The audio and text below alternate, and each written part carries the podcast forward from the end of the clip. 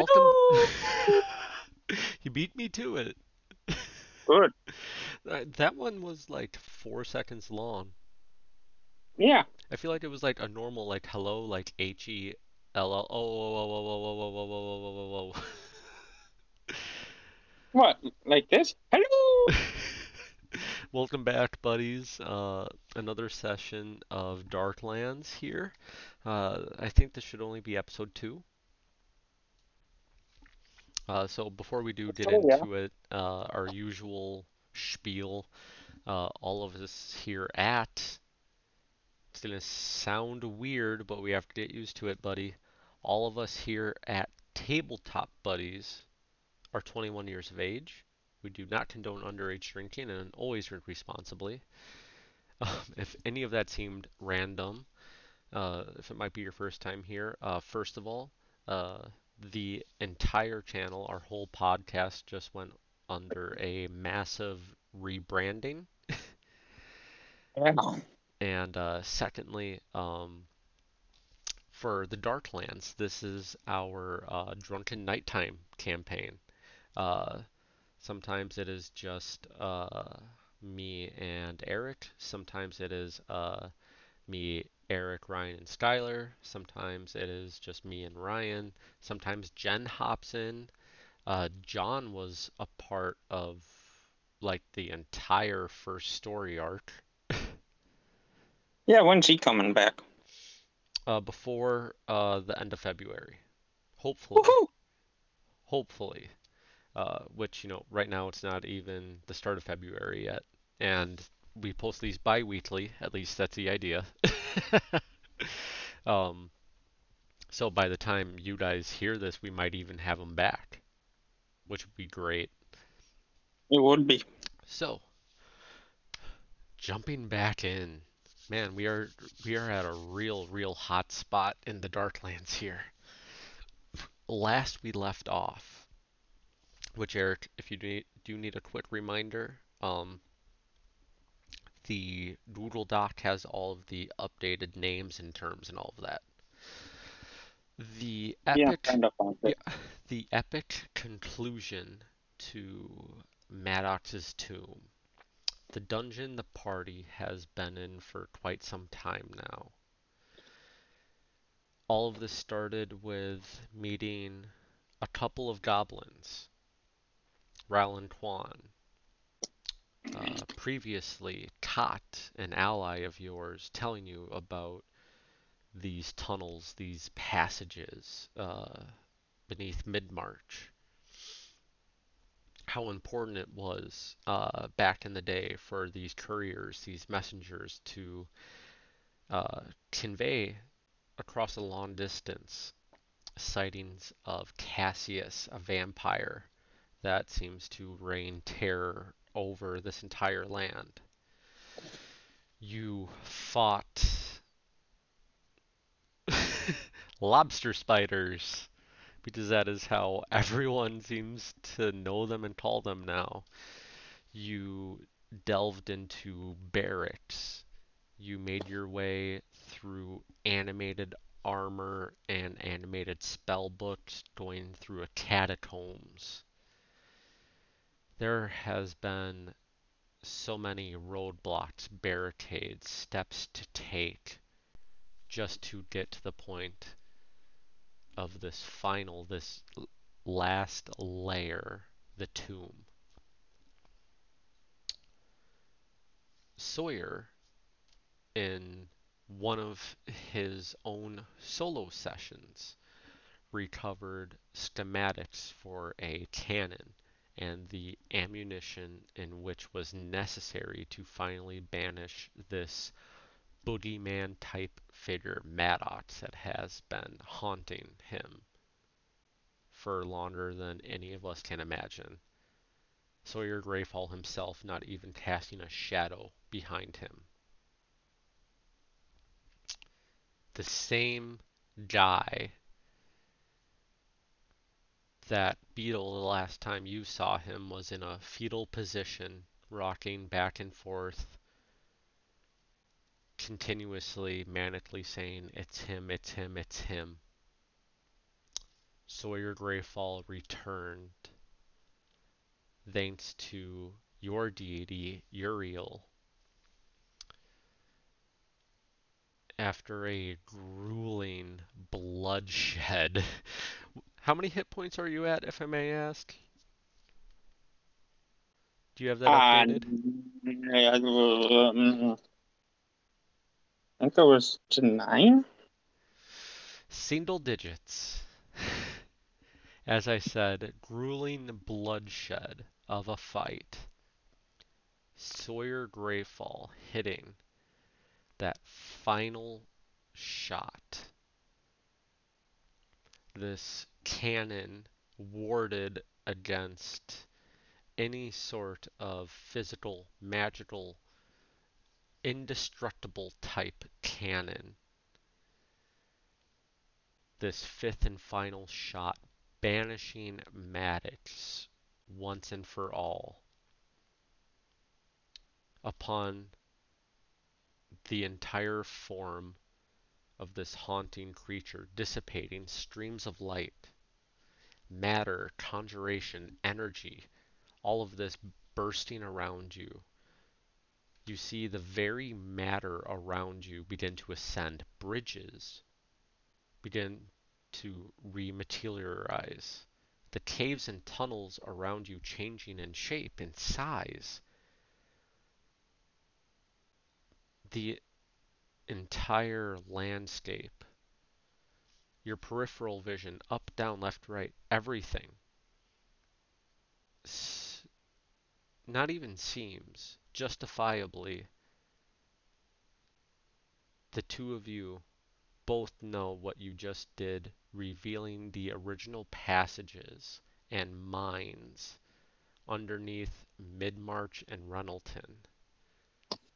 These ghostly figures, these spirits, the miners, the guards, all of the ghosts that you previ- previously saw regaining their lives. And the married couple locked in arms, Mr. and Mrs. Mazarin, before you. Now, before we do pick up, last episode we did have a bit of an audio hiccup. So we're picking up with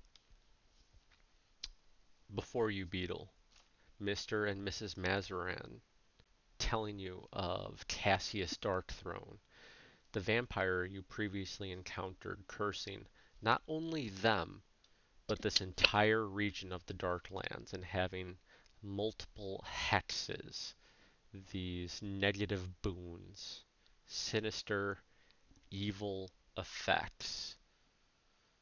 Not to the north, not to the south, not northeast, southwest, across all of the Darklands.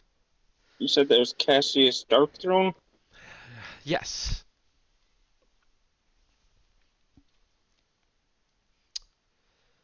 Which finally, after a long introduction, uh, do keep in mind uh, for all of you uh, joining us for potentially the first or second time here in the Darklands, uh, we are almost, what, 30 sessions deep?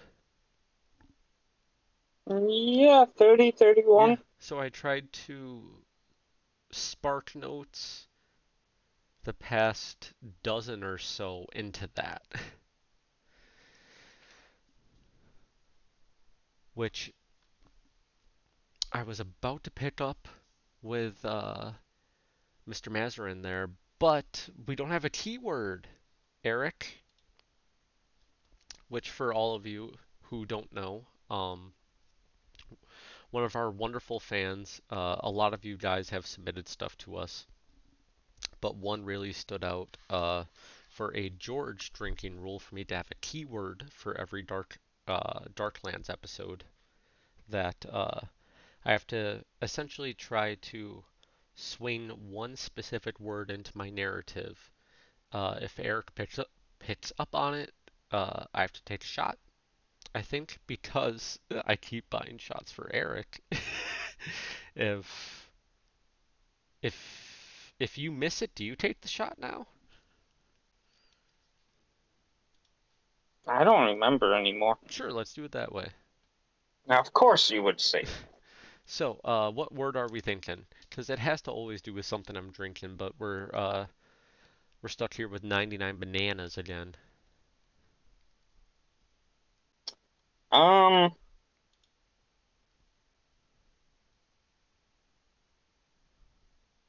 Boy. How about true? True? Proof. P R O O Ooh, F. proof. Oh, okay. Yeah, yeah, we can go with proof. Proof that I don't. Proof that they make these bottles so I can't freaking open them. Yeah. No, no, no. Proof is good. Ugh. Just try- Ugh. Okay. With all of that uh, finally being concluded. Uh, Buddy's drink. We're starting this one off strong. ooh. Oh, and uh, also at uh, at any time, either of us can call out to each other to roll a d6. If you want to participate, you can, but by no means do you have to. This is more for just us at the table. But it was like I said, if if you want to hop in, hop in. Uh, regardless, Hey, George. Yep. You're gonna do it, aren't you? I knew it. Yep. Four. Five. Really? Yep. With a dice I never use. Hmm? Which one is that? Um, one of my pink dice. Ooh. All right. So, starting our session. Mr. and Mrs. Mazarin, a man in his mid 40s, a bandolier of wooden stakes, you know, around his chest, going from his left shoulder to his right hip, uh, a shaved head, and locked in arms with him, next to him, uh, a woman. Uh, in height, you know, she's shorter. She's probably more like, uh, you know, like 5'2", 5'3", but she's got long, curly brown hair and two long swords at her side. They're both about, what, five foot six? Well, uh, we would put uh Mrs. Mazarin uh at that like five foot two mark, but uh Mr. He's probably more. Uh, he's probably actually more like George height. He's probably more like me, like six foot one. But you you do have the two of them before you, and uh. For any of you note takers out there for reference, uh, Mr. Mazarin's first name is William. Mrs. Mazarin's first name is Emma. So we don't have to constantly go by Mr., Mrs., deal with all of that. We can go with Will and Emma.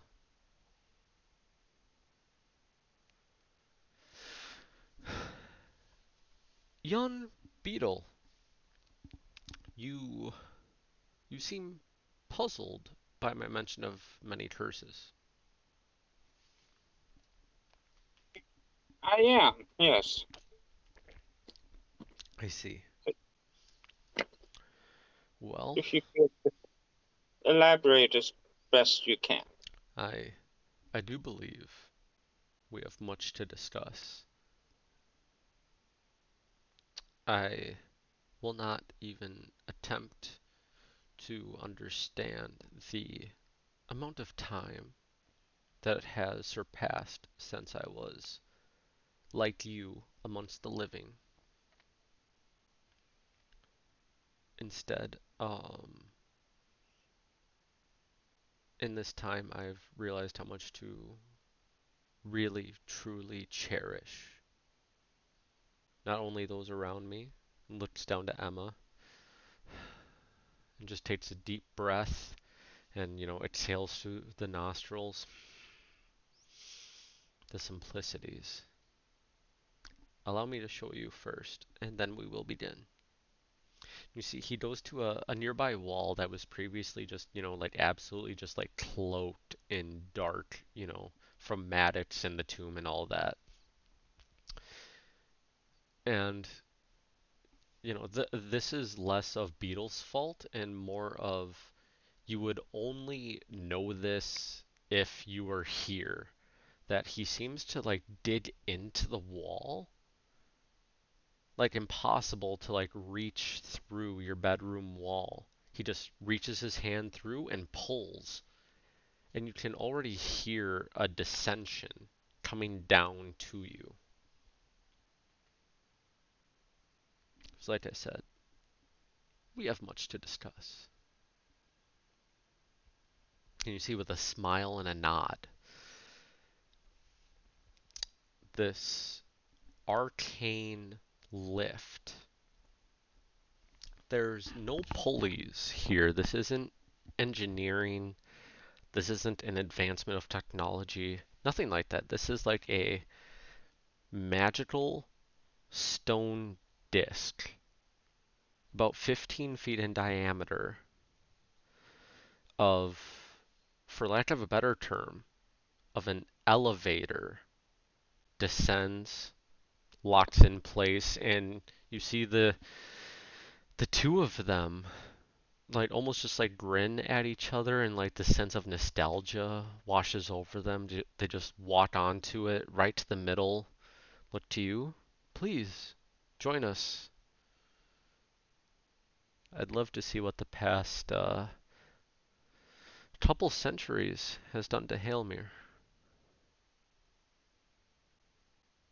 I join them. Yeah, you simply, you know, just take 10, 15 feet forward, but damn Beetle, you swear you've never heard of, you've never seen anything like this. As you step onto the platform, there's a momentary pause, not only in you, but also in William and Emma. It's not that it's not that there's like a magical effect that's making you freeze in place. You don't feel paralyzed. You have that sensation of, am I forgetting something? And you you just look back, you know, chin head over your left shoulder, and you see a tiny, tiny shape as the footsteps uh, begin to pick up pace, you hear not one, not two, but three. Sawyer already to your side, you see not only Ral and Quan joining you. Uh, I mean, can we? Are we good? I look at Mr. Mazarin. Um, did did they are are they friends of yours? Did they assist? They they are and they did. Please, yes, yes, absolutely. Of course. But what about the uh, the last one? Beetle? And you see as he points, this is when the emotional, mental crossroads hits you. You have the Mazarins before you, legends before you. Comfortably, your best pal, right? Sawyer. Your best pal, right there. Ral and Quan, sure, they can get on your nerves, but they're just kind of like, you know, your annoying little brothers. Yeah. But then you see a final shape, a third shape of a kobold. A familiar, dark skinned, stormy eyed kobold. As Zeke Kordep approaches the platform.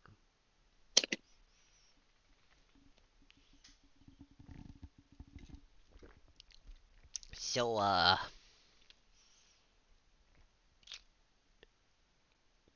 am you know is uh oh boy um I mean I can wait for the next one I don't really know how this thing works Uh,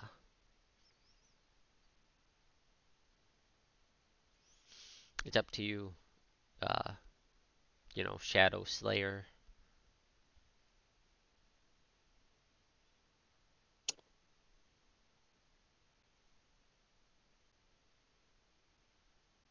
You know what?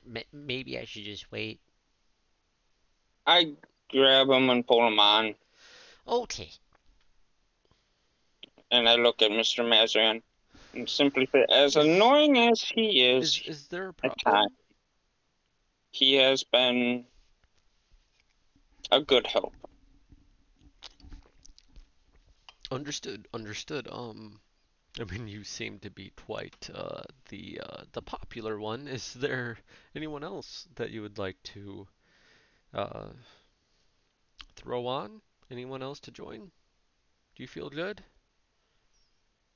The one that I wish were here that is not here. I wish he could see what is going on. See, with like an affirmative, understanding nod. Perhaps one day we can show him. That Shall would be we? nice. And uh, you see, he just simply just nudges. This is maybe all of just a couple a couple of inches backwards. It's almost like uh, you know, like that uh wet cement look where it's like that is literally someone's exact footprint. Steps in the center, and sure as shit, your foot would be too big. Zeke's too small. Sawyer's a just a touch too small. It's almost like that uh, Cinderella story of, you know, that perfect slipper. Hmm. Stands in the center, and it begins to ascend. Just how I remember. Wonderful. Just wonderful. This this is a a pleasure. This is a delight. Young Beetle, I cannot words for the rest of my life could never express the amount of gratitude for you and for Sawyer. I do, however, and I would never be one to uh, speak down upon those whom literally saved me.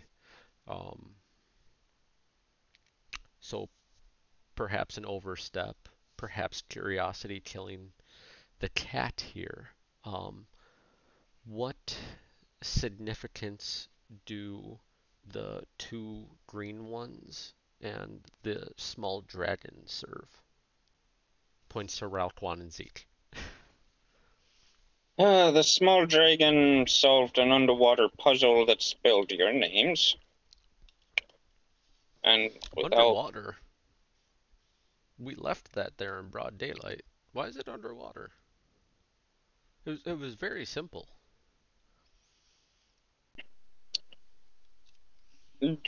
don't know why it was underwater. Ugh. You know, this was probably uh, probably just the work of previous chain leaders. Do you know what I mean? Sabotage. Yeah, could be. Very well. Very well. Okay, so we got uh puzzle solver here and uh the green ones. They gave what history of the underground Oh, place they could. historians. Why didn't you say so sooner? Historians? Well, He already what they like to call himself. Yeah. But uh with with your charisma, Beetle, I'm I'm not by any means saying that you should stop. It's just you seem to really excite Mr. Mazarin. You seem to really excite William. He just seems to be blowing it out of proportion. that works. Yep. That this was by no means no fault of you. It's just He is a he's an old soul, and he seems to now look and appreciate Ral and Quan as intellectuals.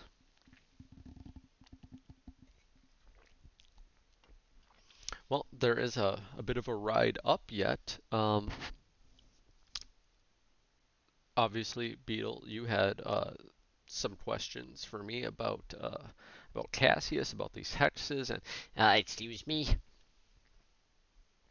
you see uh, Zeke raises a finger and just looks directly at uh, you and Sawyer. Yes.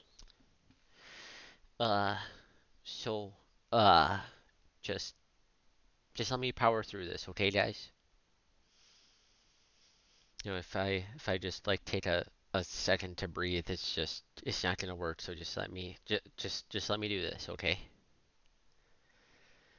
Uh, I I know I'm I'm self-aware that I'll just just let me start by saying I'm sorry, okay?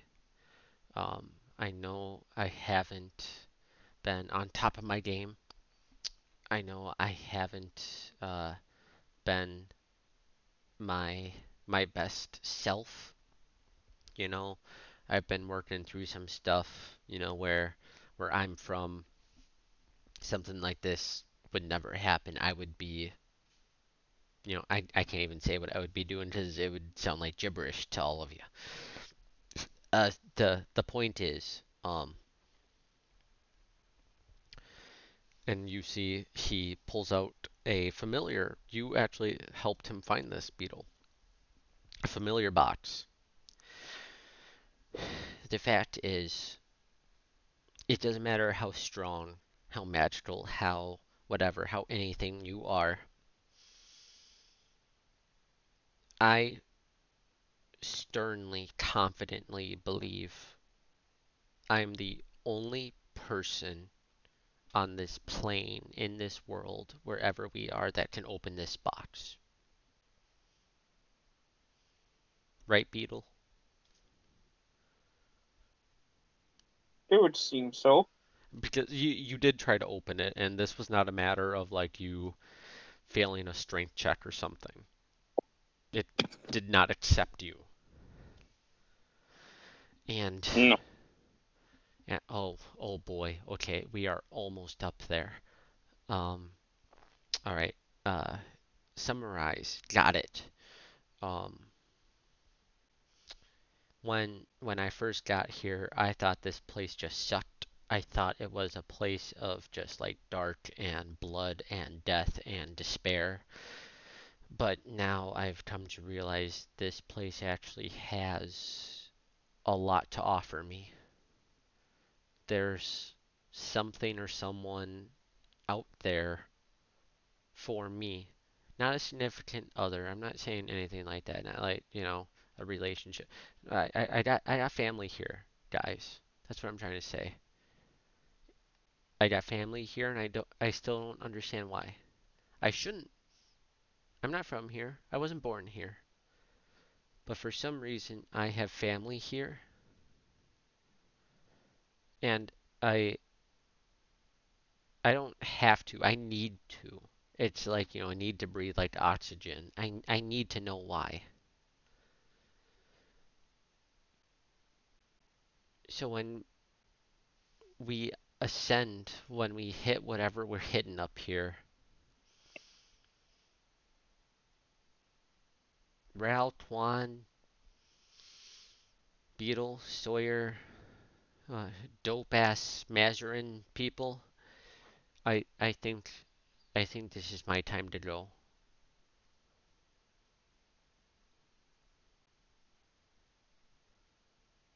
I'm not trying to hurt any of you. I'm not trying to offend you. It's nothing like that. I have my own personal agenda here, and I, I I have to know whoever this blood is. I just I have to.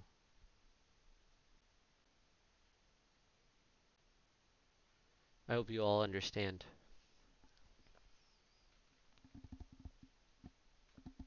The apology is accepted, little one. Thank you. Uh, Mr. I can understand why you want to go looking, but it's not necessarily that you have to do it on your own. I, I, I understand. I, I, I get where you're coming from, Beetle. I mean, you're you're totally not in the wrong.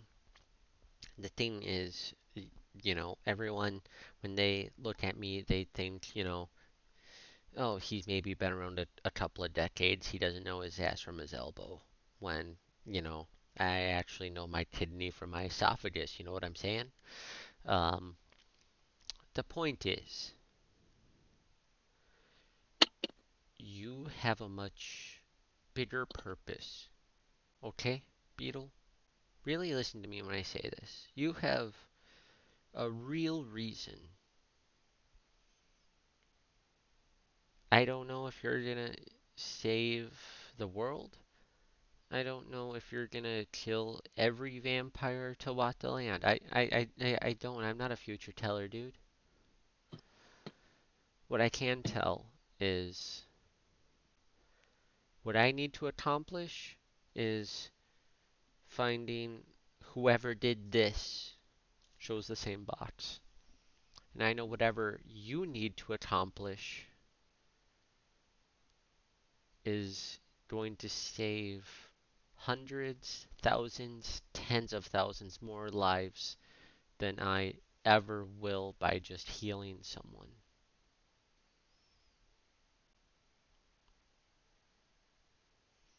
You're the priority.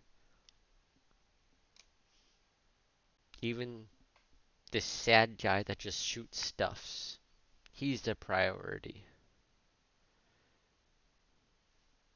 I was put here, maybe even by mistake. But this is where I need to be right now. And with a heady whoop, the ascension, the platform reaches its peak, and Zeke extends a hand out for goodbye. You know, if you leave, I can't keep my word that I gave when you first appeared. I do, and that's that's something I will accept. Are you positive? Because it doesn't seem like something the truth would ever say. you get a you get an A for effort there, man. Uh, thank you for remembering. And uh, maybe I'll see you again when uh, when people aren't trying to bite everyone's necks around here, huh? It's possible. But before you go, I reach down into my boot Mm-hmm. and I pull out a dagger. Oh. Retracts the handshake, pockets the dagger, and I want to say like a toddler, but you know exactly what I'm talking about. Like Roman running up to you and giving you a hug. Maybe just Yeah. goes right above the kneecaps, gives a hug, trying to fist bump Sawyer, and Sawyer just stares down at him. And Zeke exits. Backpack zipped, everything in place, seems sturdy, seems happy. Kind of gives, you know, his shoulders the like old end around. With a little draconic grin on his face. Walks off into the distance.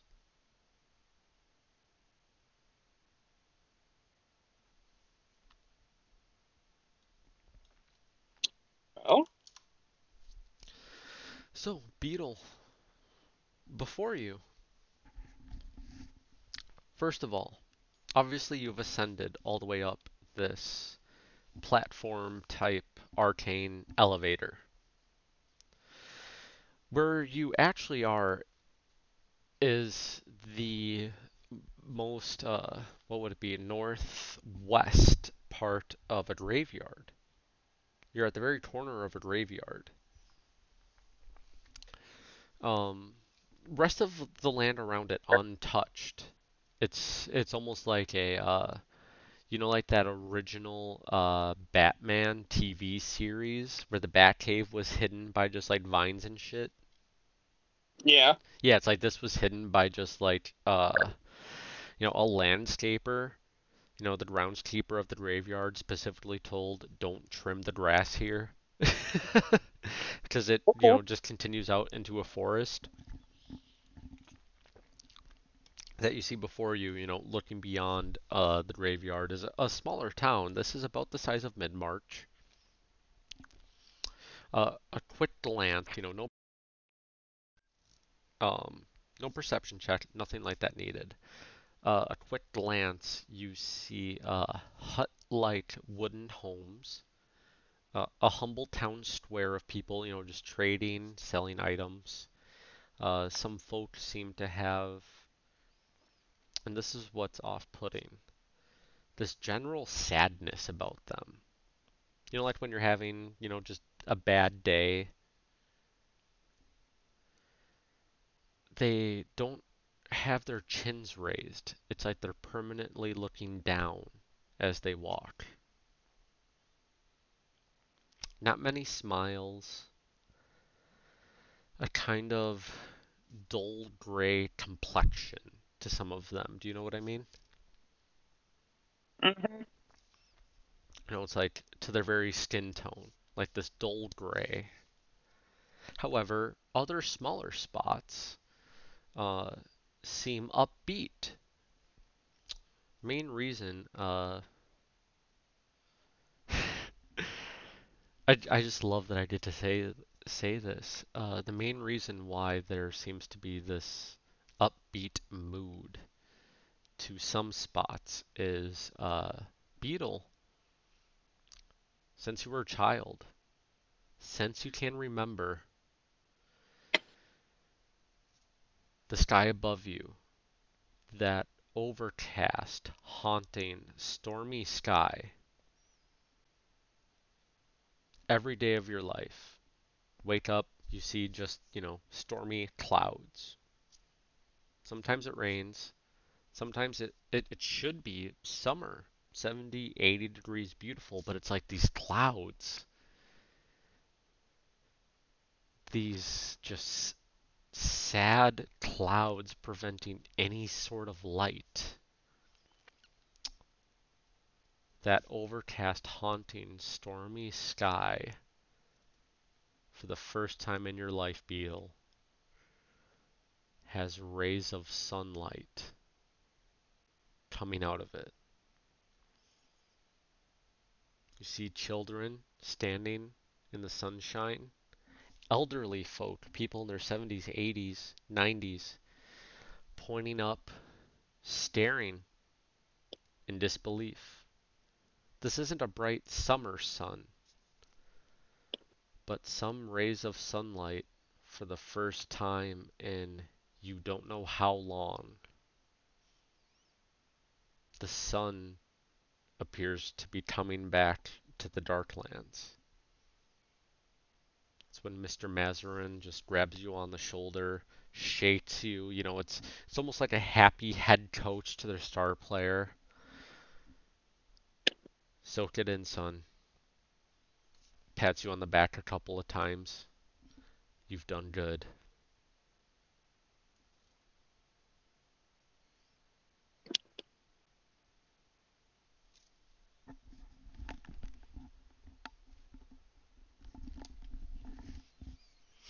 What would you like to do, Beetle? I stare at the sky for a little bit longer. And Yeah. I look back at Mr. Mazarin with Mhm. tears in my eye and say, Yeah. I still don't feel like it's enough. So let's get to work. Uh, take two George points, first of all. Just for Eric out of campaign, knowing exactly what I'm meaning and talking about. And then again, for in campaign, having your character react.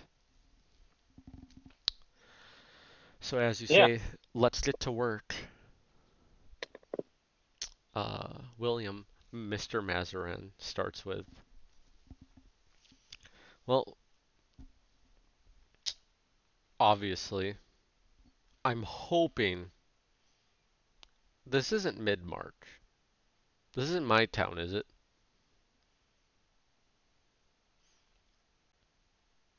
I would never Uh, leave my town looking like this. A lot's happened Which, in f- whatever amount of time Yes, been gone. yes. It's been a couple centuries. Fortunately, this isn't. You guys are in uh, where uh, him and his wife were uh, chain leaders at was uh, mid-March. This is uh, the town to the east.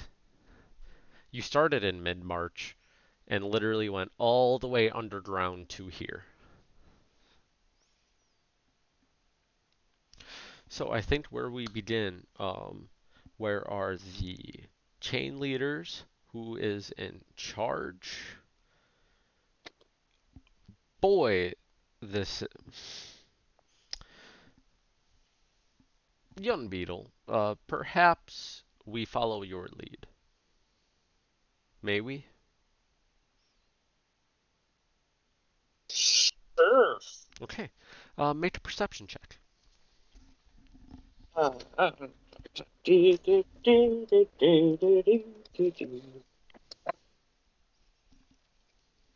I- I love you, George. Mm-hmm. 31. Wow. Okay. So, uh, I will throw a couple things at you, and I think you'll know. Uh, yeah, yeah. I think you'll have an idea of what's going on. So, uh, first of all, it's like I said, uh, um, this new town that you've entered. It's it's similar in size to mid-March. Uh, obviously, what you've noticed so far is some of the citizens just having this dull gray complexion, this almost like lifeless look to themselves. Uh, what you are noticing a lot is, uh, first of all, most of the homes, they're shacks. They're very hut-like. Uh, you do notice that there is one, I don't want to call it bigger. This is more of like um, an in-town house office.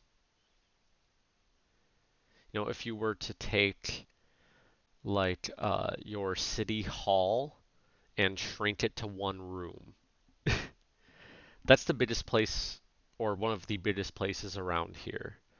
Um, although you are uh, more used to the uh, chain leader from mid-March, this does seem to be where uh, the chain leader or leaders, especially in uh, Renelton's case, uh, perhaps Sasha and Victor are both in here. Maybe there's one, uh, but you would definitely guess that this would be where uh, a chain leader would be.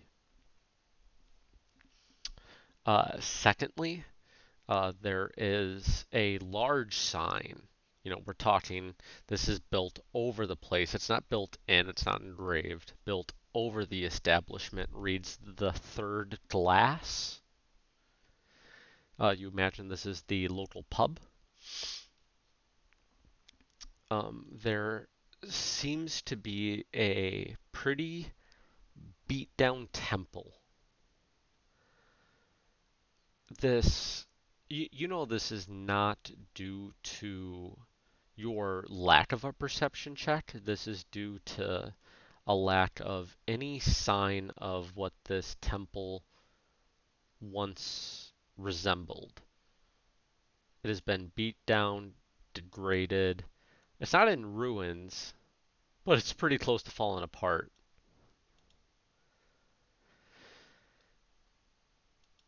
Uh, other than that, uh, you you feel like you found the hot spots.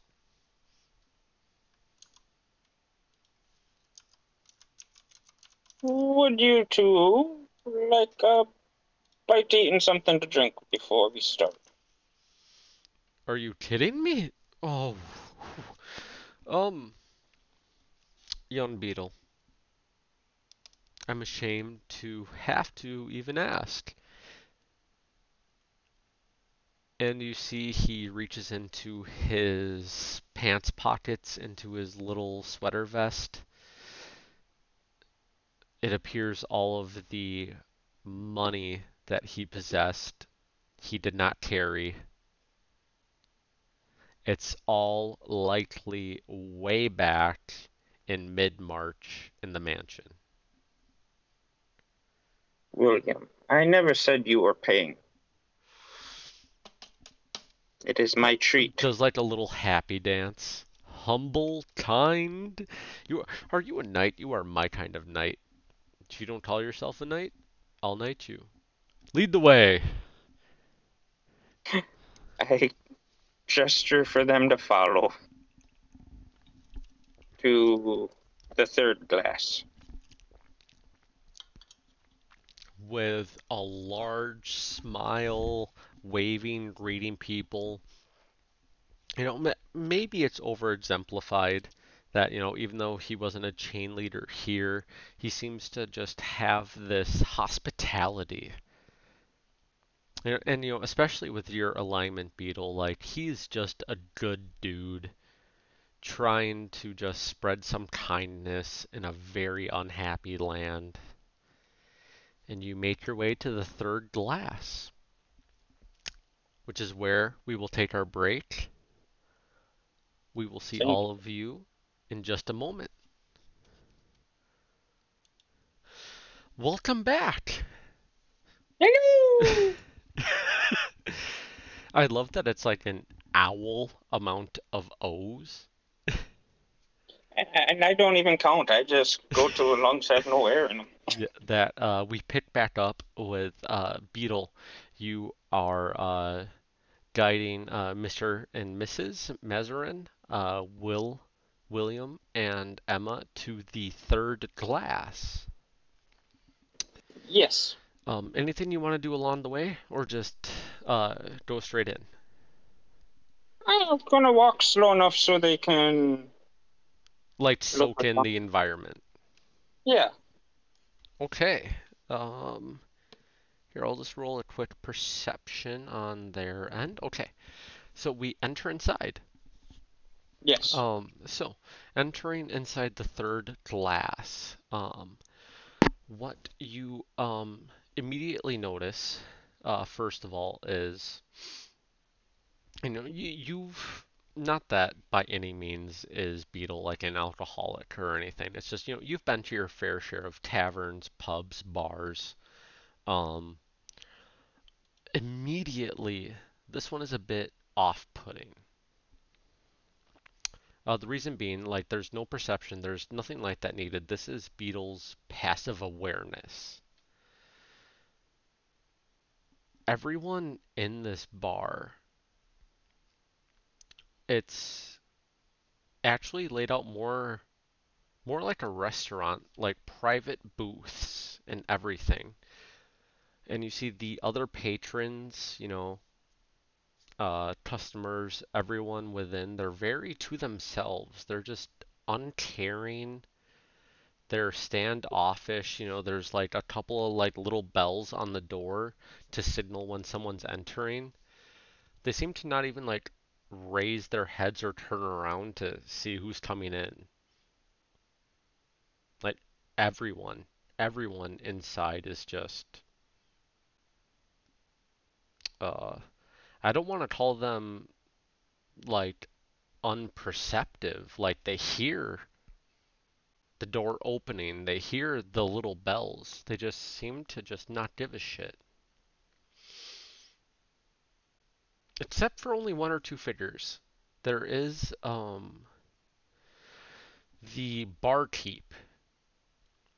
This figure is a Goliath, so he's standing around eight feet tall,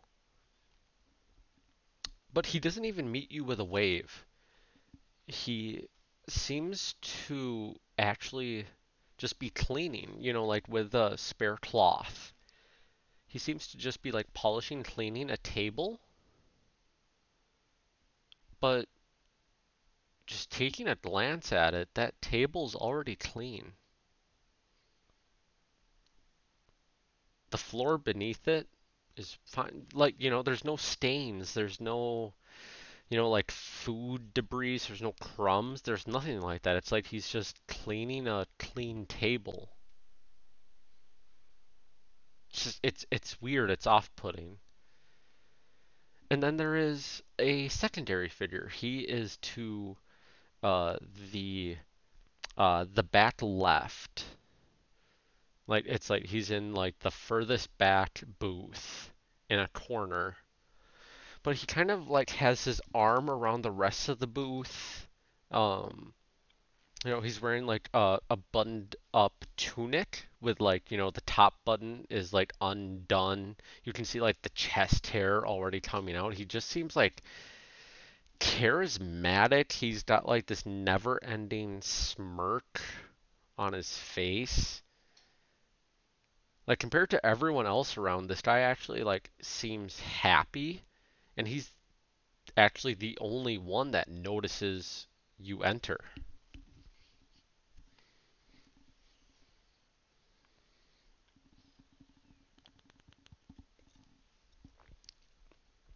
Uh, what would you Uh, like to do?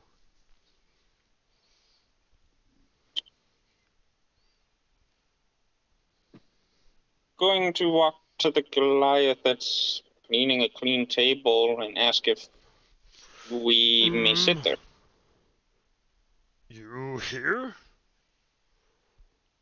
Yes, if, if it's all right with you. Mm. Let me bring chair. How many? Uh, It's just going to be the three of us and the two goblins. And Three Okay. adult chairs, two child chair coming up. And you see as he stomps over, you know, like he just throws like all these like on his back, on his shoulder, everything. And here, how about now you make a perception check? okay. Let's go with my lucky one. Ooh. Uh, 23. 23. Um, yeah, so he, he brings all of them over. But you see that same uh instinct, that same impulse. He's bringing over five clean chairs. But before he even like allows anyone to sit down, he brings over the same rag and starts cleaning your chair. It's good enough for my taste, sir. Uh, uh, you sit? Here? Yeah. And like Yes, just it. Okay. goes to the next one, starts cleaning a perfectly clean chair. I give him two gold pieces and say none of these have to be cleaned.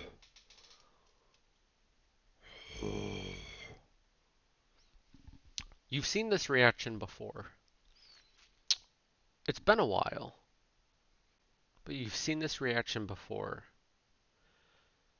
You feel like this is somebody that has only a few times, very rarely in their entire life, has seen a gold piece. And the fact that you presented two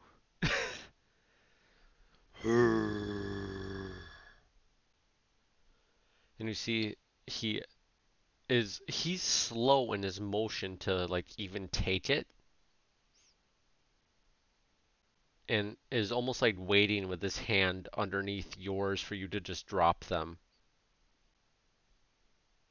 You sure? Yes. And you release the coins, holds them in his hand, looks down. And what was that perception again?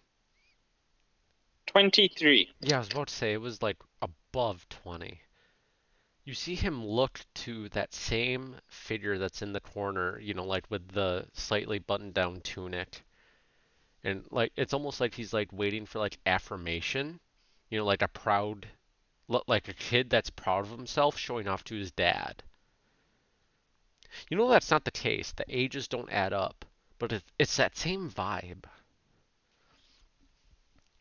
K- food, drink. How much? Your best, your best drinks, adult drinks Ad- for the adults Ooh. Okay. Your best children drinks for the two goblins. And your best, well, your best for foods for these two fine people. Ooh, I. Hmm. I not see them before. See him just kind of squint his eyes. He seems to be like unbothered by you, Ral, and Quan, but uh, William and Emma, he just kind of squints at. Okay. Yeah. 35 silver. Is that too much? No, I I'll just keep I'll keep the shinies. No, you will be paid. I. Almost like claps in place. I give him 45 silver. That's okay. Uh new here? Any uh you want to know stuff? Yes. Okay, wait.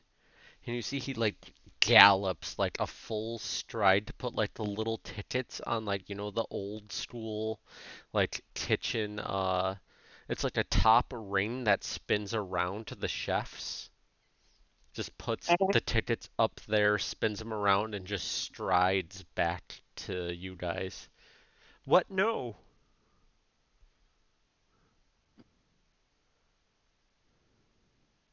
What? No. What? What is the cause for everybody to be so down down in the dumps? You need to poop? No. Why is everyone so unhappy? Uh, what they're to be happy for? There's many things to be happy for. No, But I want to everyone die. Everyone die. Is it a natural death that's been causing everybody to die, Oh or is there no, no, no! It's it's the bad ones, like the nighttime ones. And that's when uh, William, Mr. Mazarin, immediately just like whispers into your ear. Young Beetle, I'm sure you're aware. Let's use small, short words. And if I may suggest, where do the bad ones come from? And what is up with the figure that decides to show us his chest? If I may. You see, he retracts back and just smiles towards him as he's waiting for your response. And like odling at his gold and silver. As uh, our hostess is looking at gold and silver, I Take your at George point, you son of a bitch. You know you got me there. uh-huh. Uh, I look at Mr. Mazarin, and I'm hoping he catches on. I Mhm. tap the table, and I That is such an easy check. Go on. a symbol of a sword and shield, and I point behind me, indicating bad feeling about this person, and that we should be defensive but not obvious. Okay, uh, it would it would actually be forward because uh, that figure with the tunic, um, he he is in front of you, and he actually doesn't seem to. Here, uh, because these are different skill checks from what we're used to. Let's have you just do a diplomacy check. That's what we will rule to just have you get a read on this kind of mysterious dude that's back there.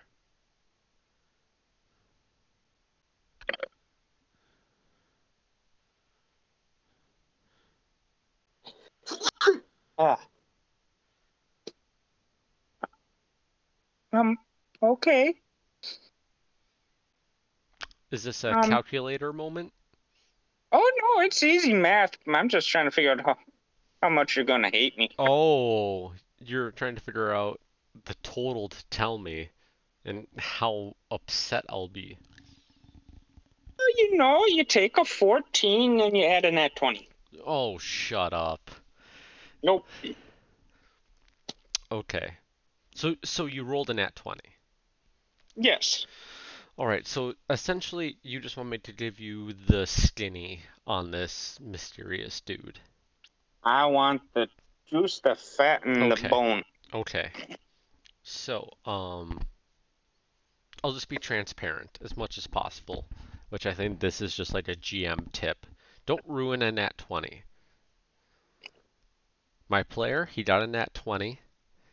I did not plan for it, so I will provide as much as I can without being incredibly obvious, hopefully. um, so, Beetle as you're not totally sure, this guy over here, you know, everyone else seems just so depressed.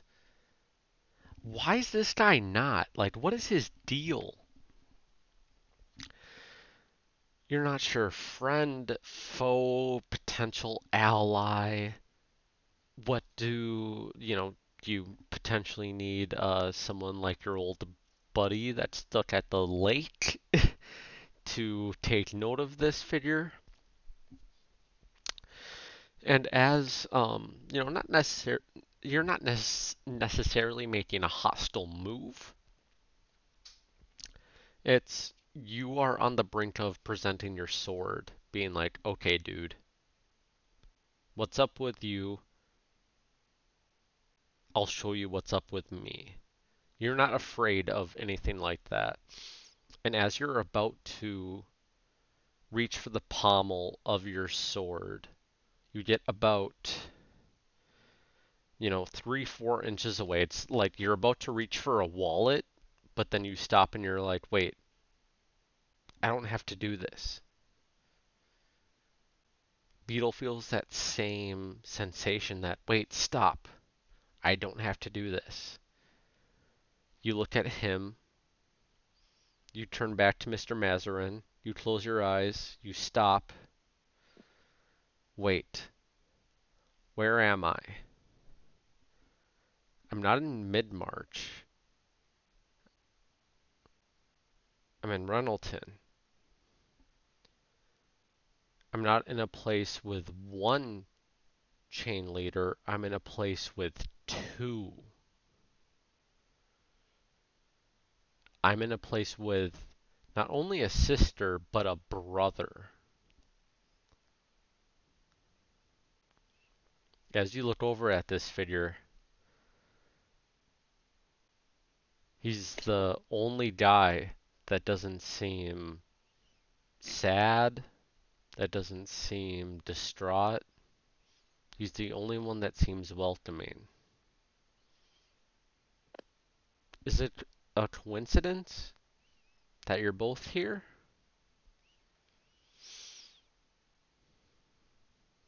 That's up to you.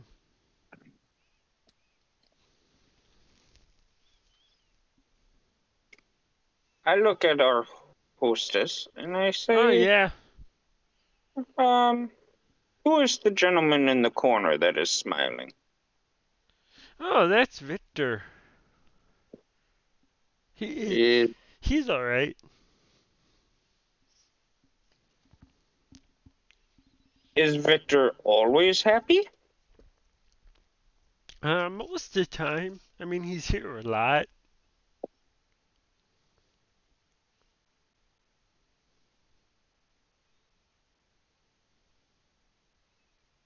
Should he not be here a lot? Yeah, I uh, I shouldn't have said that. I'm sorry.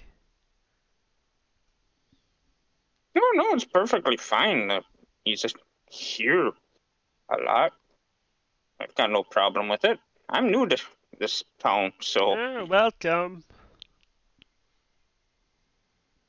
would he care to join us? You want me to go ask? Uh, uh, You, you can see he's like trying to figure out like I'll be right back. Oh, please excuse me. Like he's trying to find like the proper nice terms because you're paying so much. And he he's like already 10 feet away and just raises up like his giant index finger for like one second. And you see him go over uh, to that figure, whisper something. He whispers back to the Goliath. There's a nod. And they both seem to approach with the Goliath figure pulling up a chair. where you want him to sit?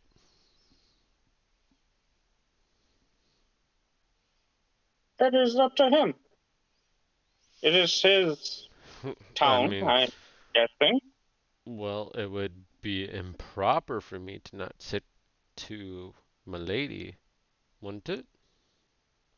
And you see him wink at Mrs. Mazarin.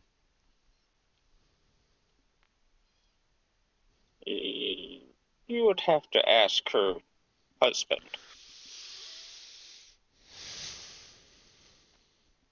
If that would be okay. He doesn't know. For the time being, we learn what we need to learn. And you see with the swift hand motion, uh, Mr. Mazarin essentially, without standing up, pulls out the chair to welcome him next to Emma, Mrs. Mazarin.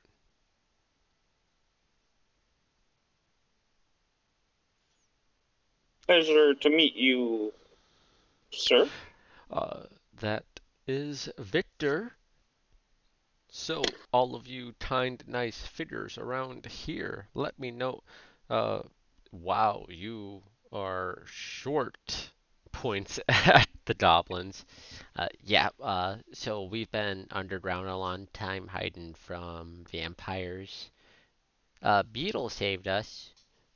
And they just point at you. I have done the as I well as I assume you are Beetle.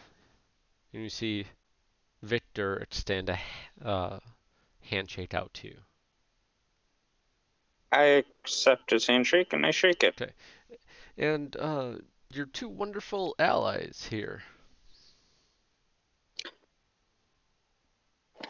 Yes, yes. Uh, this fine gentleman is William Mazarin. And this wonderful lady is Emma. Mazarin. He's extending his hand out when you say William, like, you know, the hand is still going out, and then you say Mazarin, he, he's like bringing his arm back. That is a peculiar motion you're doing there. The whole demeanor changes. This charismatic, uncaring form changes to anger. What fucking prank is this? We have much to discuss about. The Mazarins literally have not existed for centuries, and you're like, oh, look at me, I'm a big cat dude, and I'm gonna. What the fuck do you want? Money? You want money? I can give you money. I don't want your money, Victor. My purpose in life is to continue to break the many curses that have been put on the land. See, he immediately looks left to right. How the fuck do you know? Who are you? Who are these people? And points at Mr. and Mrs. Mazarin. If I don't know what fucking practical joke you're playing right now. Me and my sister, we can literally just fucking lock you up. If that is what you feel fit, then go ahead. But my name, since you so kindly asked, is Beetle Swiftclaw. This is William and Emma Mazarin, who have been freed from a curse that was put on them. They're An immediate gulp when you say your last name. A look to your left, look to your right.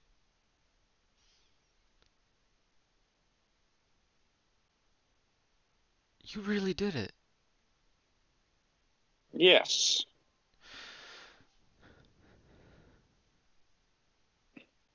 From my understanding, looks to his left, look to looks to his right. He's still trying to like to some degree be secretive. I thought it had to be banished. Was it haunting you? It was not haunting me personally, but a very dear friend of mine that I assisted in banishing it. Yeah, you can see there's like the immediate palms to his nose, you know, like wipes under his chin, you know, just that. It's gone. It's dead. It is. Now, this isn't from me to you. This is from an NPC that doesn't know if they can trust you. I have to make sure that you're not lying to him. I know you're not, but he doesn't.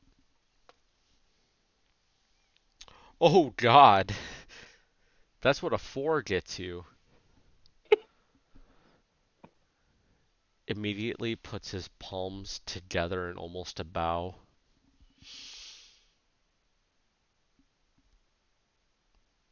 Closes his eyes, looks up at you.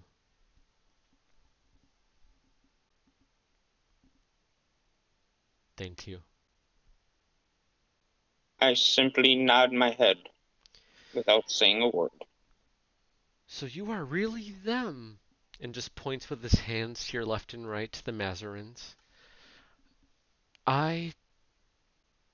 Words cannot express. I'm sure you under. And, like, you know, as he's trying to kiss ass, essentially, and make up for his mistake. Uh, drinks and food. I believe this is your order. Is everyone doing okay? Yes. I looked at uh, over at Victor and I say, "My treat."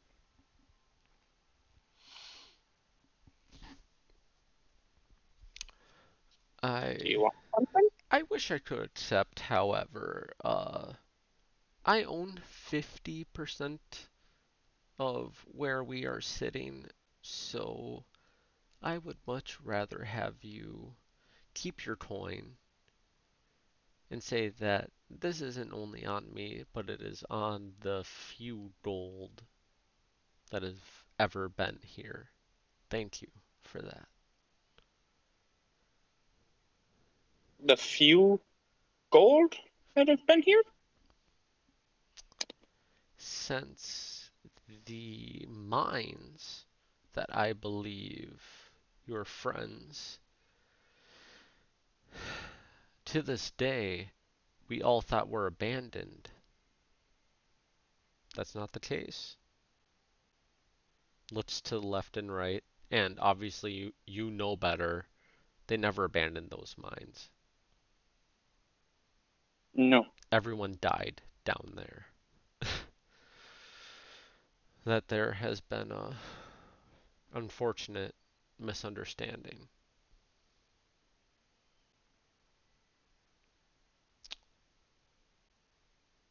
Where do we begin?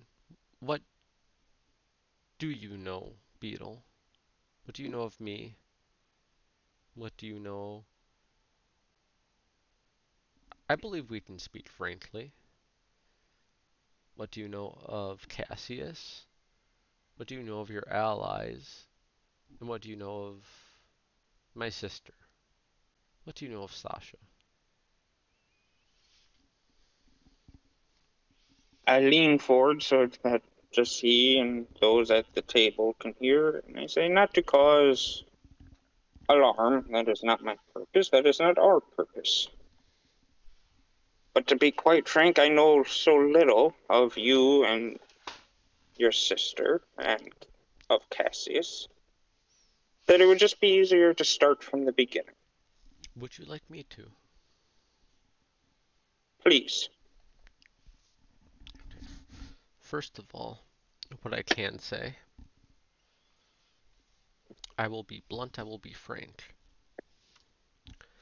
Cassius, this is beyond an addiction. This is beyond something he likes to do. You know, people have hobbies. Cassius, he is obsessed, obsessed with my sister. He is obsessed. Cassius is obsessed with Sasha. He was here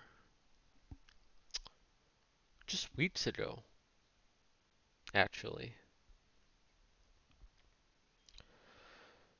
It was within those recent weeks. That's when children children went missing.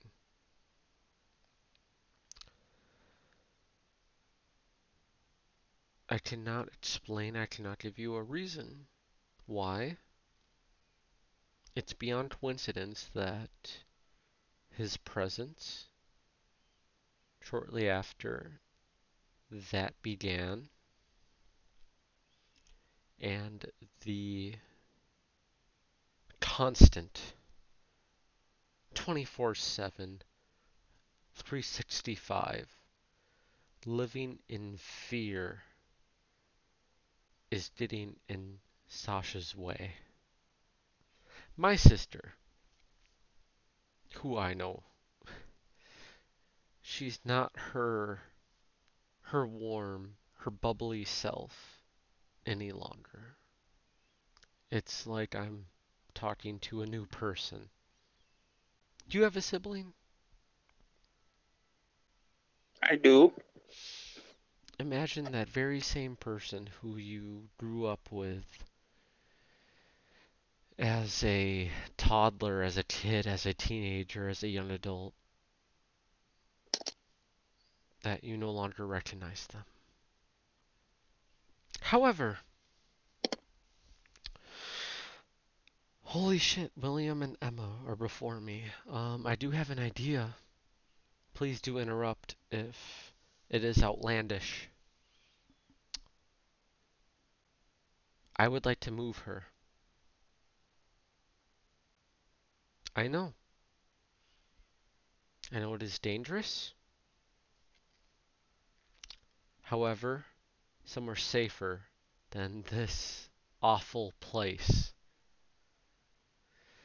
But this town needs us and there's no one to take our place. This is my proposal. Beetle, I want to take her to Nalor. It's supposed to be safer. It's supposed to be more fortified. Less likely for her to be found. I strongly believe once she is in a safe place, maybe, just maybe, she will drop this tough guy act. She'll actually talk to me, she'll talk to us, and I can have my sister back. I can arrange transport, everything. It is dangerous. Cassius does seem have he seems to have a knack for finding her.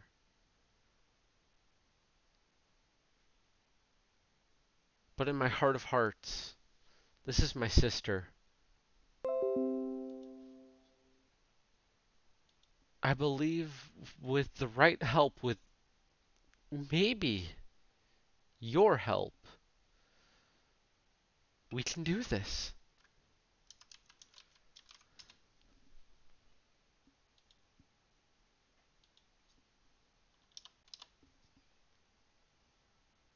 How far from here is Nalor?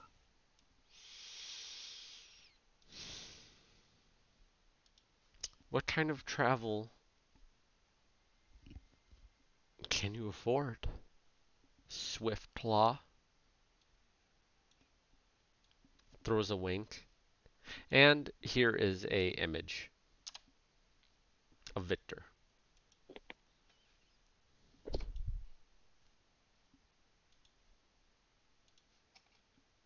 Whoa.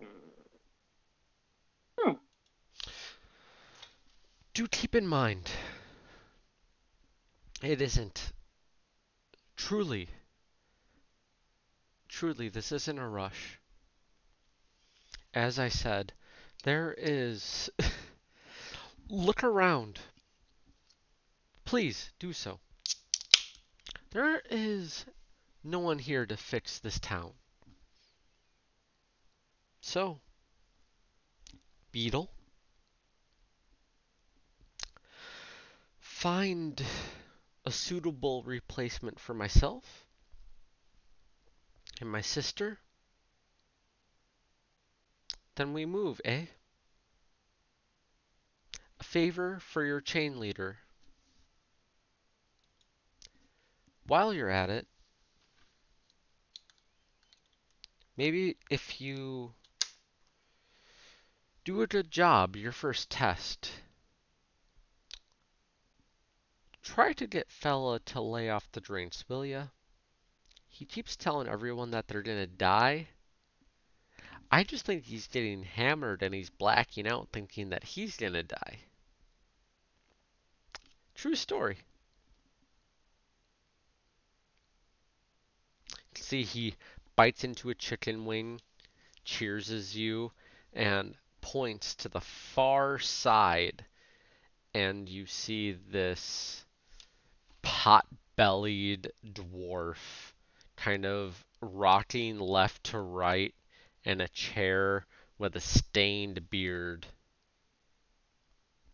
alone.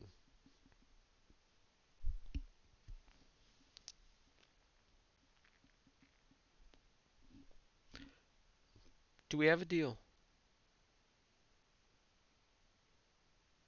We have a deal. To reiterate, do what you can to fix this town. Do please, please fix this town. Visit my sister. Find a replacement for both of us. And provide ample escort. Where can we go to learn of the history of this place? And I'm Uh, talking not just public records, but those that have been. Yes, yes, of course. Uh, if if you would like, I could take you to uh, the townhouse right now. Well, perhaps we should eat and enjoy first. Yes, I would appreciate that. It will help us with uh, helping you.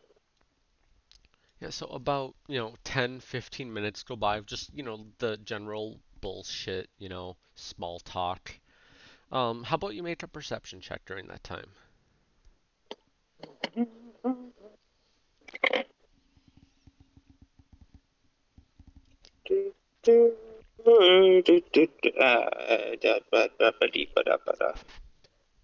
Calculators. I'm telling you, with Pathfinder, it's like a Oh, necessity. It is. Um. Okay. 19 plus 11, 30. 30. That's great. Perception, right? Yeah. Okay, so um, you know, just taking that general look around, um, the glean that you get, especially with uh, you know, nudges from Victor, is you know, there's not simply there's not a lot Beetle can accomplish right now, right here. This is not possible. What keeps on ringing in your head is a couple of things. Is first of all the replacement for himself and Sasha. Is how are you going to find two new chain leaders? And secondly, was essentially his closing remarks of talking to somebody named Fella to lay off his drink because he seems to be staring people. And with that 30, you take a look over and you see a very old dwarf. He's got these gray dreads pulled up into like a bunch, you know, like to the uh, back of the scalp. Uh, wrinkled, you know, big scarred nose and face. He's wearing like just tattered, worn, you know, like dirty mud, bloodstained clothes. And he's like hanging onto his chair with one arm. Like his chair's just like constantly teetering. Uh, reason being why it's only with one arm is because he seems to not let go of his tankard. He seems to be shouting. He's definitely like yelling something. It's not your fault for not understanding. It's because he's yelling in dwarf. he's yelling in a dwarven dialect. He's shouting something in a language that nobody knows. He seems like really passionate, like he seems to mean it. It's just it's impossible to translate, dissect whatever this ramble is he's going on. Is it drunken? Does it make sense? It's it's hard to tell.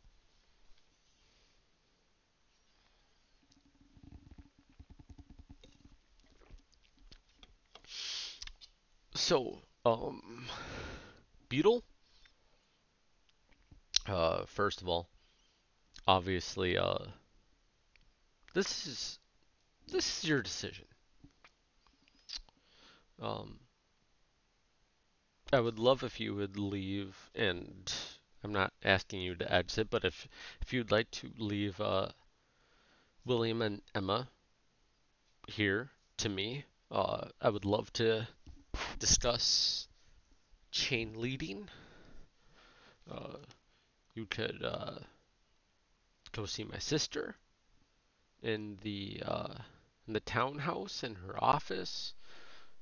You could try to reason with that bulbous amount of gray hair and dwarven might. Uh, this is your call. You lead me in the direction you would like to go, and I will follow. I look at William and Sasha. Uh, uh, Emma. and I simply ask, Yep. What do you want? Uh, you see, it's actually Emma that holds uh, Mr. Mazarin, that holds William back. Um, Beetle, Yes. do you mind if I make a, a few suggestions here? Of course. Okay, um, if I may, I would like to start with, um, from what I understand, you seem to be a, uh, a righteous man. Uh, I believe the temple or church, whatever it is, I do believe it's being overlooked. I'm not saying it should be the top of your priority list, but um, I think it should be on it nevertheless. I know that there are more pressing matters, but to any civilization, a, a temple, a place of worship, uh, should be withheld. Although that isn't here, it isn't before our eyes. It's within, it has to be within a mile or two. That whatever this temple, this church issue is, um, for my sanity, I would appreciate you looking into that. Um, secondly, can we keep keep a secret between me and you, Beetle? Of course. With a simple, a simple uh, detect thoughts. Um, if you didn't know, I am capable. I, I do. I, I trust what he is saying. I believe Victor has true, honest intent for his sibling. What is troubling me is there's a what I view to be a length of chain, for example, connecting one point to another. He is willing to say it is 30 feet. He's not only willing to go 15 feet, he's willing to go 20 or 25 feet for that length of chain to meet. For whatever reason, this sister, this Sasha, seems to give very little. I'm not saying she's a bad person. I'm not saying she's awful. I'm saying I'm not getting the best vibe, the best feeling off of her. Victor, he seems to, and as he should, this is his sister, think very lively, very high of her. I'm just saying be on your guard when you see her. And as for Fella, is that really his name? Is he named Fella? This weird dwarf?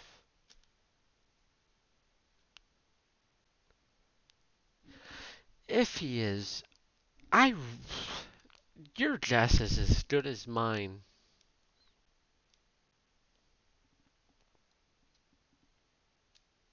And you feel a couple of arcane hands behind you push your panther form out of your chair towards this dwarf, and you see her just shrug and like almost shoo you away, like, talk to him. I don't know. I smile and I chuckle and I just tilt my head and say, "Milady." Yeah. Yeah, it- and like this, this is no fault of, fault of you. It's she doesn't have low charisma. You seem to get along with people. Why don't you try? Yeah. So you Yeah. ap- yeah, so you approach uh fella.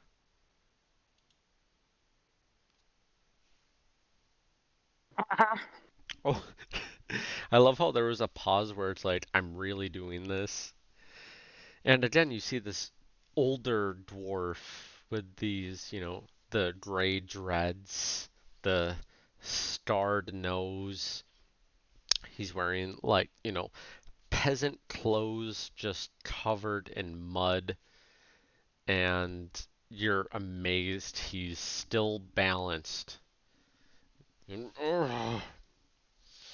You wait. You're who are you? Who are you? I am Fella O'Houlihan. Who are you?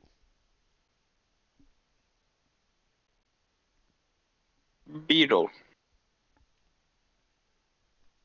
Sick. Does Beetle drink? You have had enough. I sure.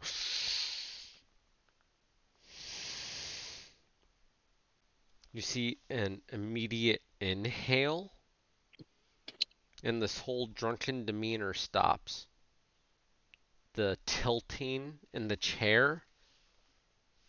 He grabs like both of the armrests and is wide-eyed. He's not looking at you, he's like looking way past your shoulder.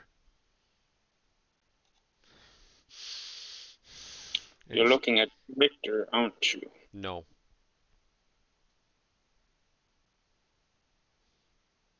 Do I notice if he's trying to be deceitful? Uh, let's call it a diplomacy with fortune. So roll twice and take the higher.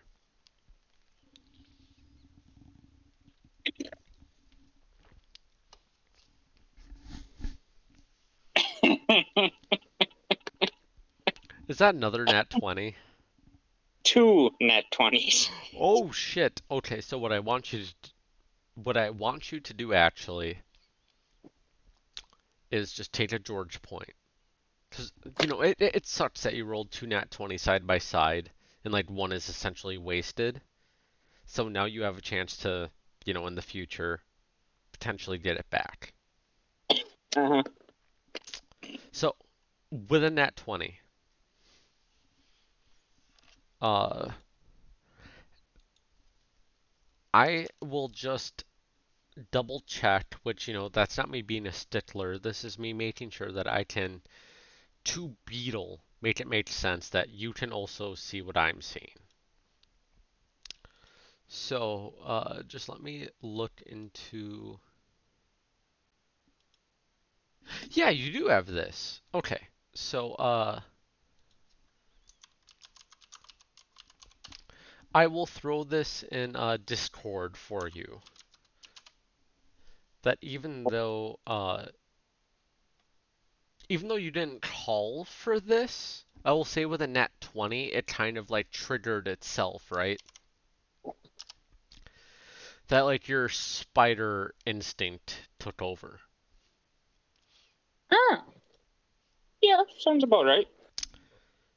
And as you're essentially trying to just tell this town drunk, this dwarf, lay off the drink, it's fine.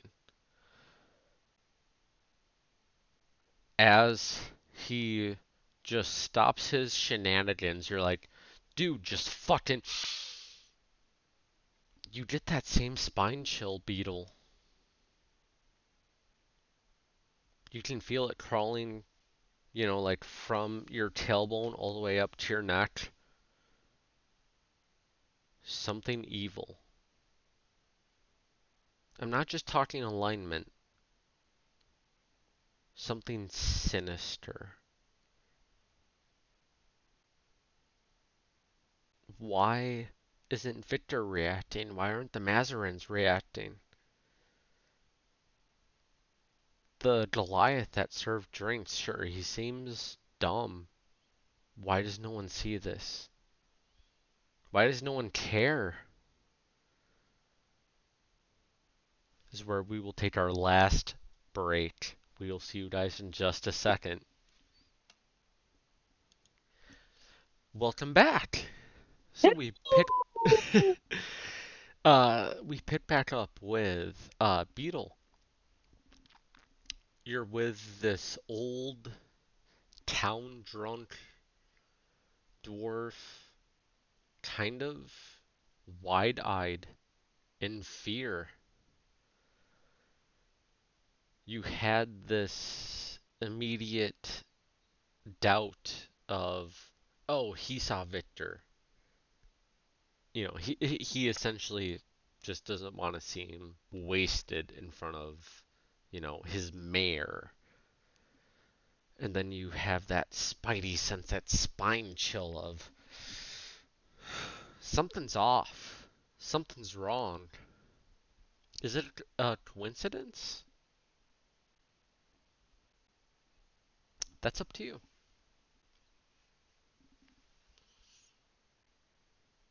Um, I told ya, he's right there.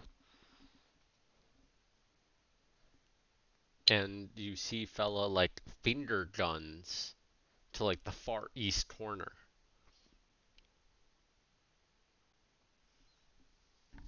East? Without yeah, mov- yeah, east. without moving. Yep. Like, I'm to stay looking at Fella O'H- O'Houlihan. Mm-hmm.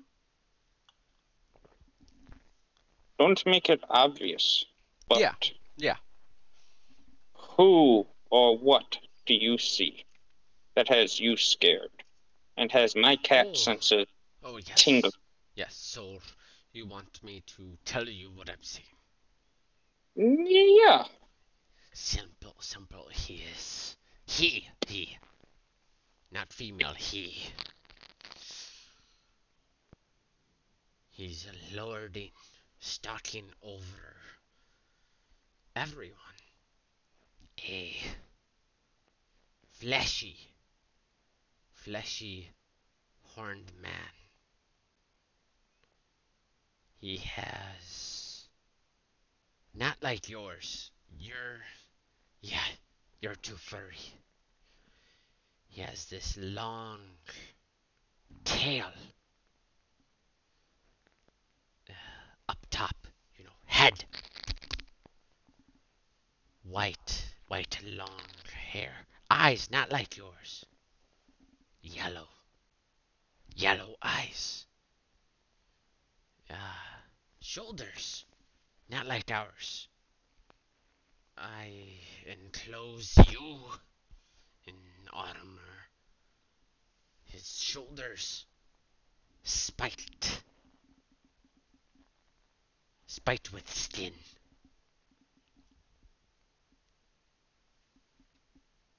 As if he's wearing curved shoulder pads.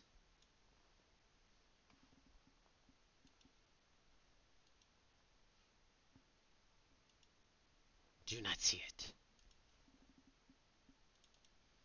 Kind of hard to see when I'm looking at you. I understand. Good point, good point. Uh, No. You see, he's like throwing up like a finger. He's like begging, no.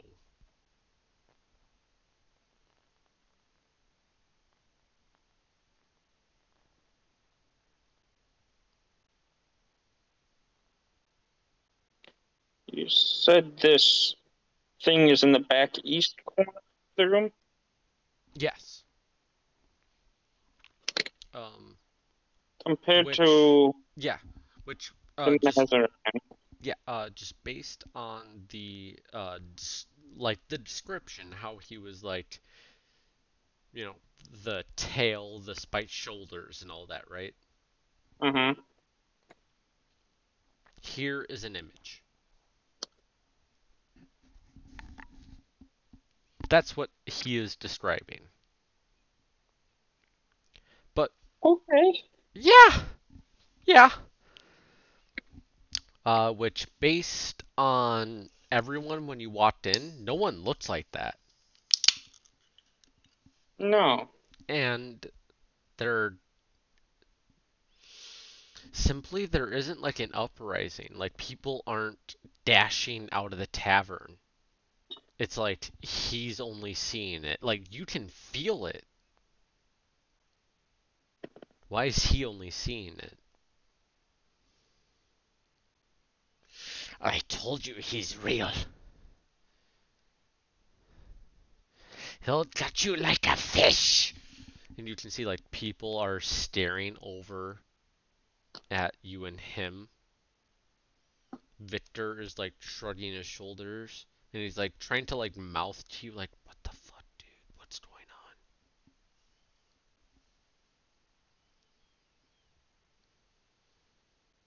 What? Uh, are my hands visible to Victor? you, your hands yeah for sure Because I can sense this thing. yeah That's the easiest way to put it. yeah yeah for sure I extend the claws on the hand that is visible to Victor to their full length. So he gets the hint that there's something going on. Yeah, so w without Oh, like no. turning your head, you just kind of reach out your arm, extend claws to show there's actual danger. Yes. Yeah, and you simply just hear. Um, I guess this is more of like a George to Eric because Killian has done this cantrip a ton of times where you see a simple copper wire just drop beneath his feet and you hear in your head, Do you have any proof? What's he talking about? In my head, I think, is there anything that resembles a humanoid devilfish in the back east corner of the room? A couple things. First of all, as you finish that sentence, uh, Eric, not Beetle, Eric realizes George just said proof. Enjoy your shot. Fuck you. Enjoy your shot. Secondly, Fuck you. without You know what? Buttons? Drink. George, roll a d6. Ooh, okay. So I pulled one over on you. Oh no, that's a one. Fuck. Uh, I'll take roll of one as well. Since we both rolled a one, enjoy your shot and then enjoy another drink.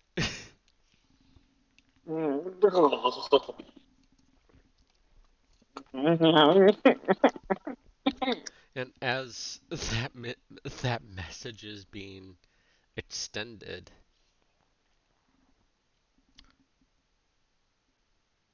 you you haven't had much. Look, I've barely known you. Has he gotten you smashed too? Which you're not drunk at all. You're fine.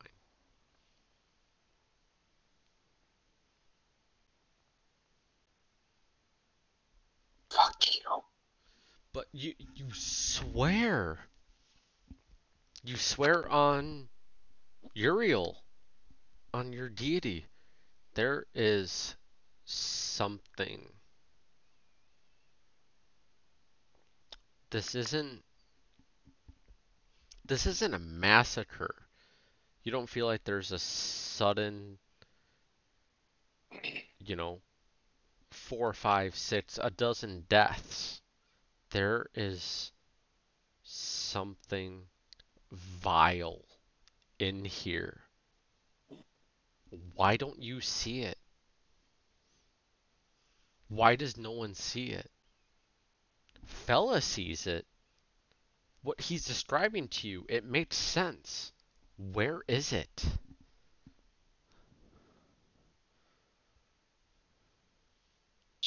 Hmm. Because the thought chain is still connected, I simply say, I do not extend my claws for the hell of it.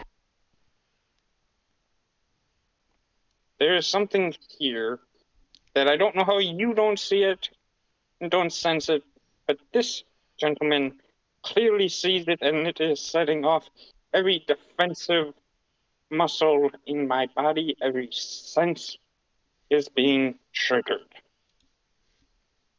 And, uh, like you basically just want to like convey all of that in the uh in the cantrip in the message. Yes. Okay, so we'll just say uh yeah, let's do a diplomacy check with fortune. So roll two d20s, take the higher of the two rolls, and add your diplomacy. Uh, that's that's a calculator. Thirty-three. 33. 19 and a 14. Okay, so Oh, yeah, so as as you're conveying all of this, you see an immediate hand signal. Not one that you know. Not one that Victor knows. But that's who you were sending the message to. It's an immediate hand signal from William, from Mr. Mazarin. It's this whirling index finger in the air that keeps circling, and you see these, you know, fellow patrons, customers, immediately exit. This seems to be almost like some sort of old age hand signal of exit. You see, literally, I'm not saying maybe there's a couple. No, like literally, it is left to the entire third cup, this pub, left to you, Beetle, uh, Fella, himself, Victor, uh, your fellow friends, Ral and Quan, William, and Emma, Mr. and Miss Mazarin. You see as the last few figures exit with a swift wave of the hand and a split second pause from Victor.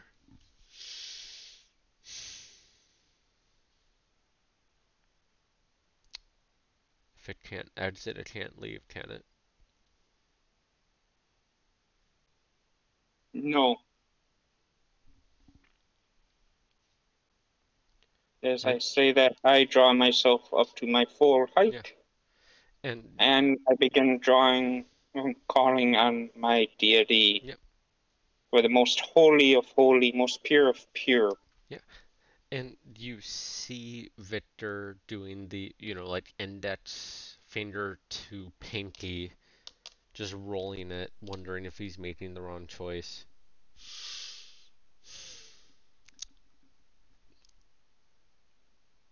Copper wire drops again. You're telling me he's not lying. No, he is being a thousand percent truthful. And like not only is he stunned, you you kind of simultaneously are that you know at a glance, you know, judge a book by its cover. This is just a drunk dwarf. No, but an old drunk dwarf. exactly. This guy knows what he's looking at, what he's describing to you. Sure, there isn't visual, but you swear you know what this is. It's on the tip of your tongue.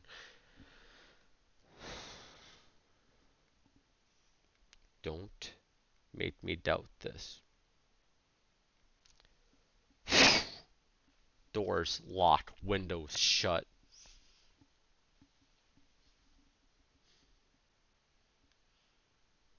A deep breath.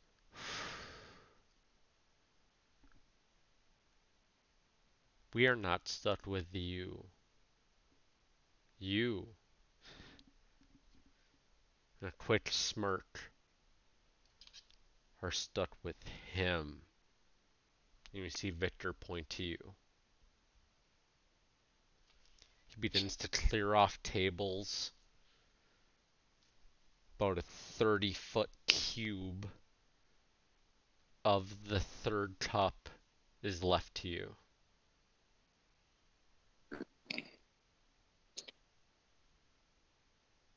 I look at fella and I simply ask him, "Do you have anything for a brawl?" Uh, I mean, would you like this? And offers his tankard, Hmm. which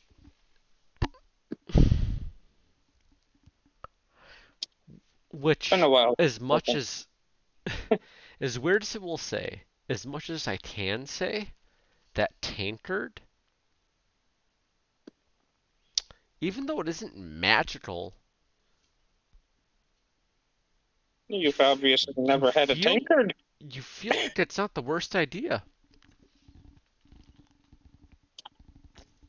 I accept. Okay. You take uh fella's tankard. I mean, you know, this could be ale, this could be schnapps, vodka, whiskey, you're not sure, you know, what proof, whatever the fuck this is. And you just down it. Yeah. No Okay. shit's given. So, uh, secondly, I want it to be known that I said proof again. I don't care. I got whiskey to work with now. Oh shit. How about uh how, how about I wrote I will write an IOU that next session you owe me a shot and I'll take this one for you. Deal.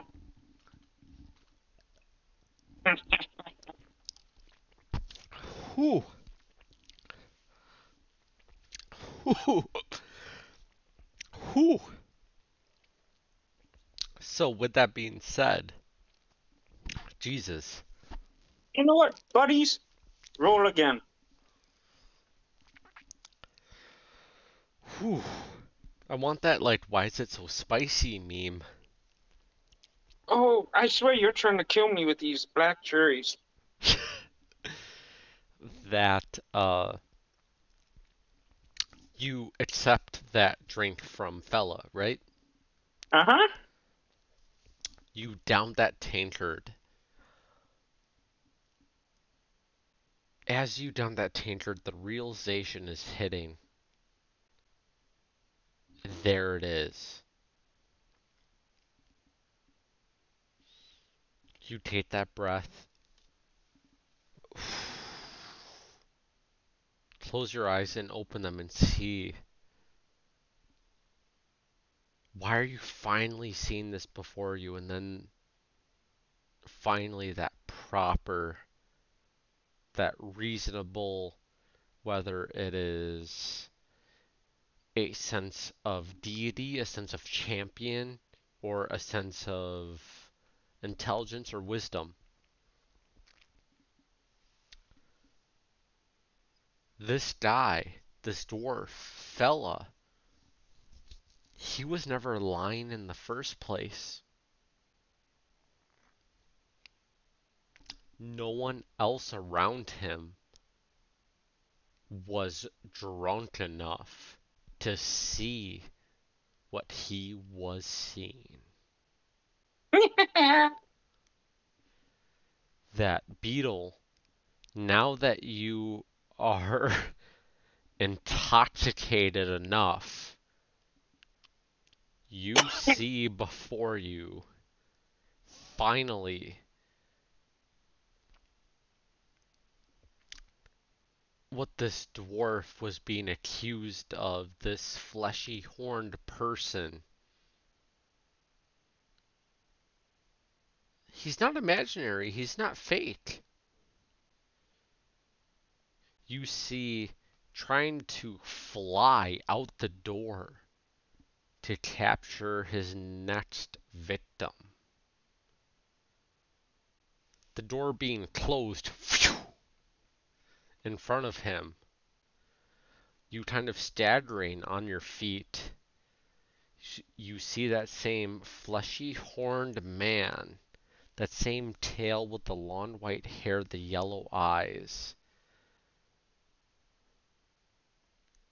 That evil sense you have, that spine chill of a devil, an invisible devil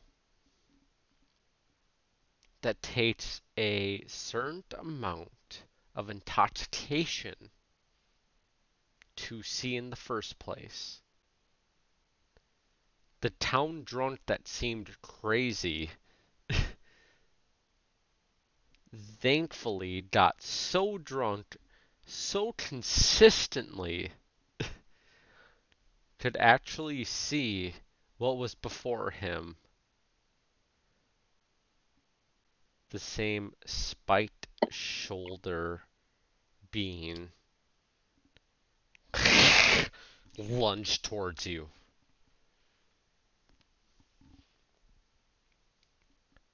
Next session, we will get to the combat.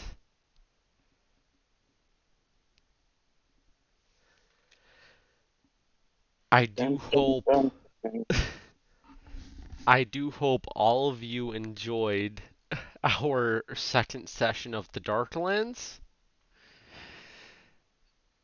I know it was only uh, Eric and I here.